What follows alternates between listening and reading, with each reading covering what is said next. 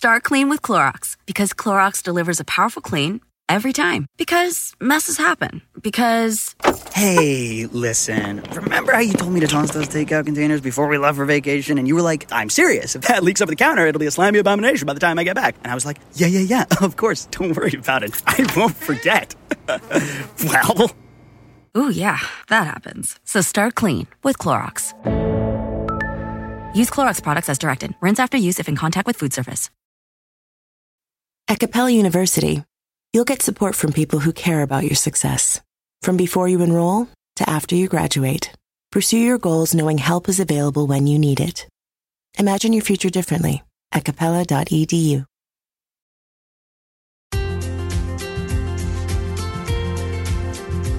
Welcome back to Savvy Psychologist. I'm your host, Dr. Jade Wu. Every week, I'll help you meet life's challenges with evidence based research, a sympathetic ear, and zero judgment. Why won't my brain just let me relax? Why do I have such a short fuse? Why do I feel so sad? I wish I could just pull myself up by the emotional bootstraps and get happy. These are some of the most common questions my therapy clients ask me. And they're all thoughts I've had about my own emotions. What we're really saying is negative emotions are bad. I want to get rid of them.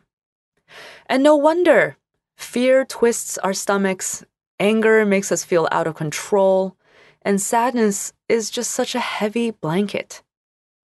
Sometimes these emotions can feel so powerful that we feel like victims of their relentless grasp. So, why do we have them? Why do our brains play such cruel tricks on us? And how can we avoid having negative emotions?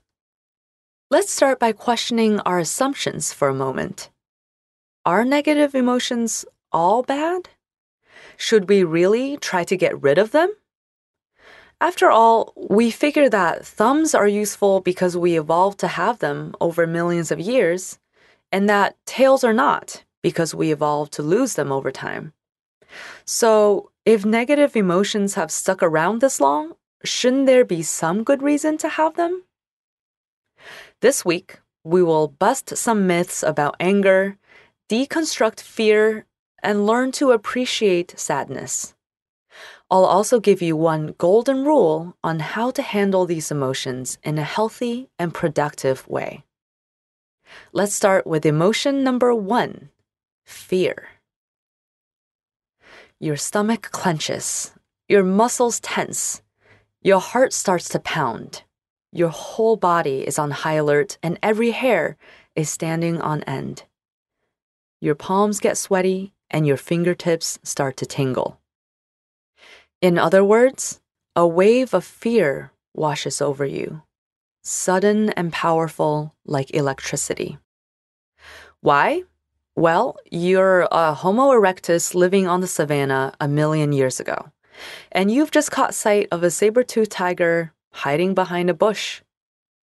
Your thinking brain has no time to say, Oh, look, this creature seems like it could harm me, so maybe I should prepare my body for an emergency situation.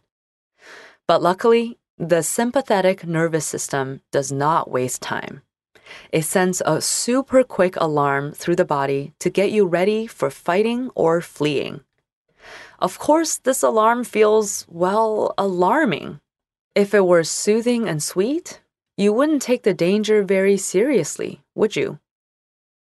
The increased blood flow and adrenaline help you to run home to your cave. You survived today, woohoo! And tomorrow, you may be lucky enough to find a mate and pass on your genes. So, is fear useful? It's literally life saving. Even in today's human world, where there are fewer saber toothed tigers lurking behind bushes, fear still helps us to survive. We get goose prickles when walking down a dark alley at night.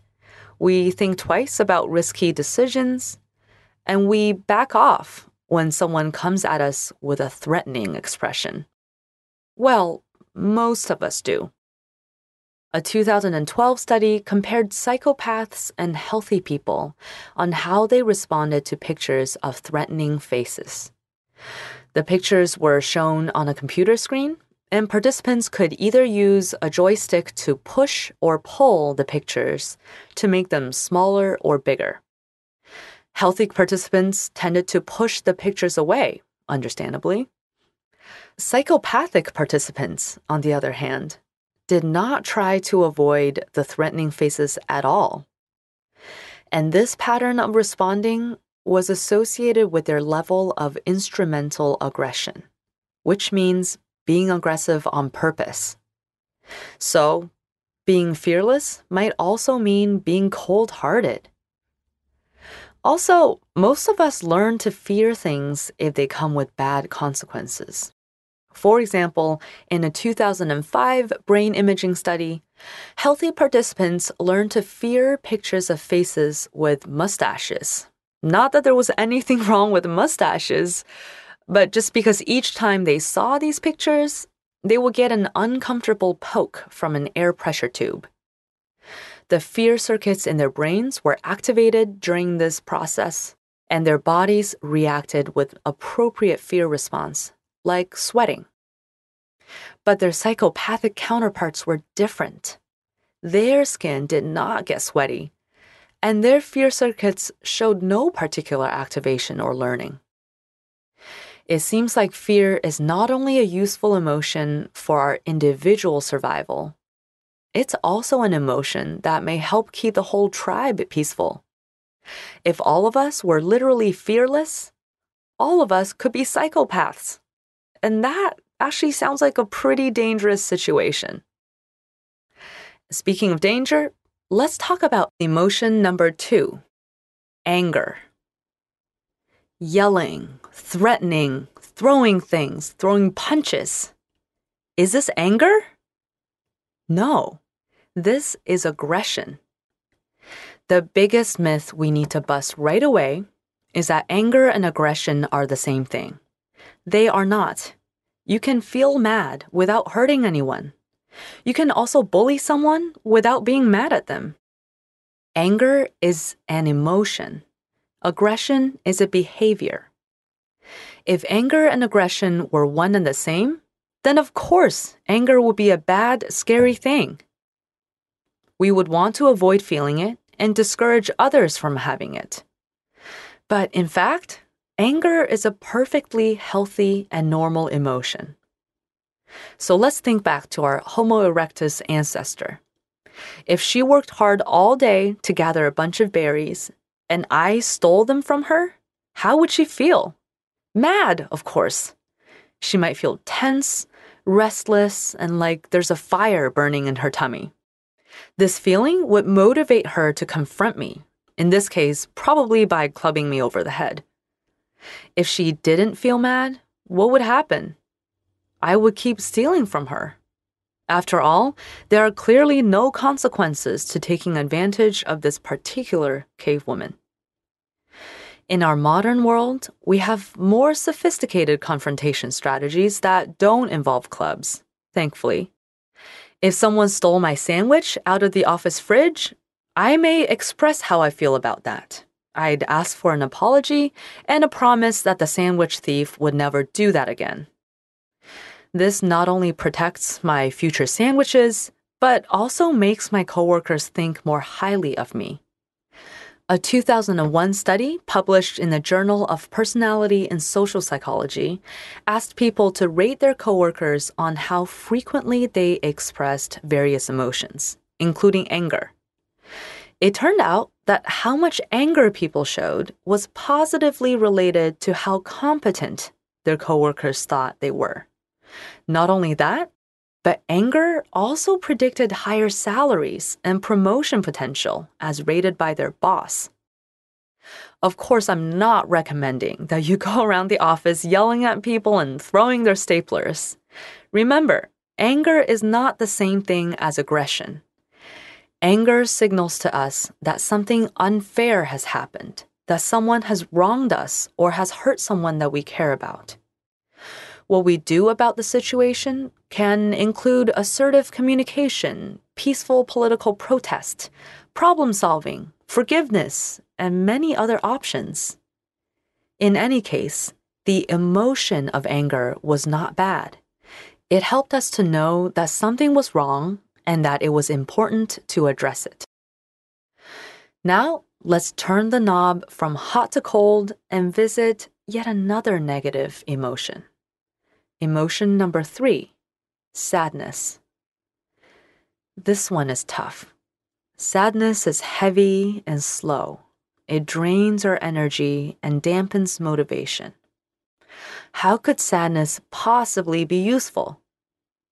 Well, when do we tend to feel sad? When someone we love dies? When we lose a relationship that we cherished? When we wanted something badly but did not get it? These are experiences we've all had. What would happen if we didn't feel sad during these situations? We wouldn't have funerals because we just shrug off a loved one's death and probably not care too much about those who are still alive either. We would not cherish relationships because, meh, losing one doesn't hurt at all. And we wouldn't know which goals are important to us because not reaching them wouldn't make a dent in our mental space. On the other hand, feeling sad allows us to viscerally know in our hearts and in our guts what we care most about in life. It teaches us lessons from mistakes we make and reminds us to cherish things that we still have. Together with positive emotions like joy and excitement, sadness allows us to taste a rich array of emotions that highlight our values and guide our behavior. In fact, having mixed feelings is good for your health. A study with almost 200 participants found that those who tended to experience both positive and negative emotions, as opposed to just one type or the other, tended to have better physical health over time. This was a small but statistically significant effect, above and beyond the benefits of just having positive emotions. In other words, it's good to have mixed feelings. So, there you go. Negative emotions have a bad reputation because they don't feel good and because we think they're useless or dangerous. But they are actually very useful and healthy. Fear is our trustworthy alarm system. Anger lights a fire to expose injustice, and sadness shows us what's most important in life. So, what should we do about negative emotions? I'll teach you how to manage difficult emotions in future episodes, including next week's episode on how to be assertive without being a jerk. For now, here's one golden rule for handling negative emotions know that it's super healthy to feel that way, and then breathe into the emotion. Embrace it and walk yourself through how it feels in your body don't try to fight against it because you'll probably lose, or at best, kick the can down the road. If you just let the emotions sit in your body like a house guest, it will tell you what you need to know and eventually move on. Try it out. If you want to learn more tips about emotional health, subscribe to the Savvy Psychologist podcast. And don't forget to tune in next week. We'll learn how to be assertive in difficult situations. Savvy Psychologist is audio engineered by Steve Riekeberg and edited by Karen Hertzberg. As always, Savvy Psychologist is strictly for informational purposes and does not substitute for mental health care from a licensed professional. Thank you so much for listening. I'll see you next week for a happier, healthier mind.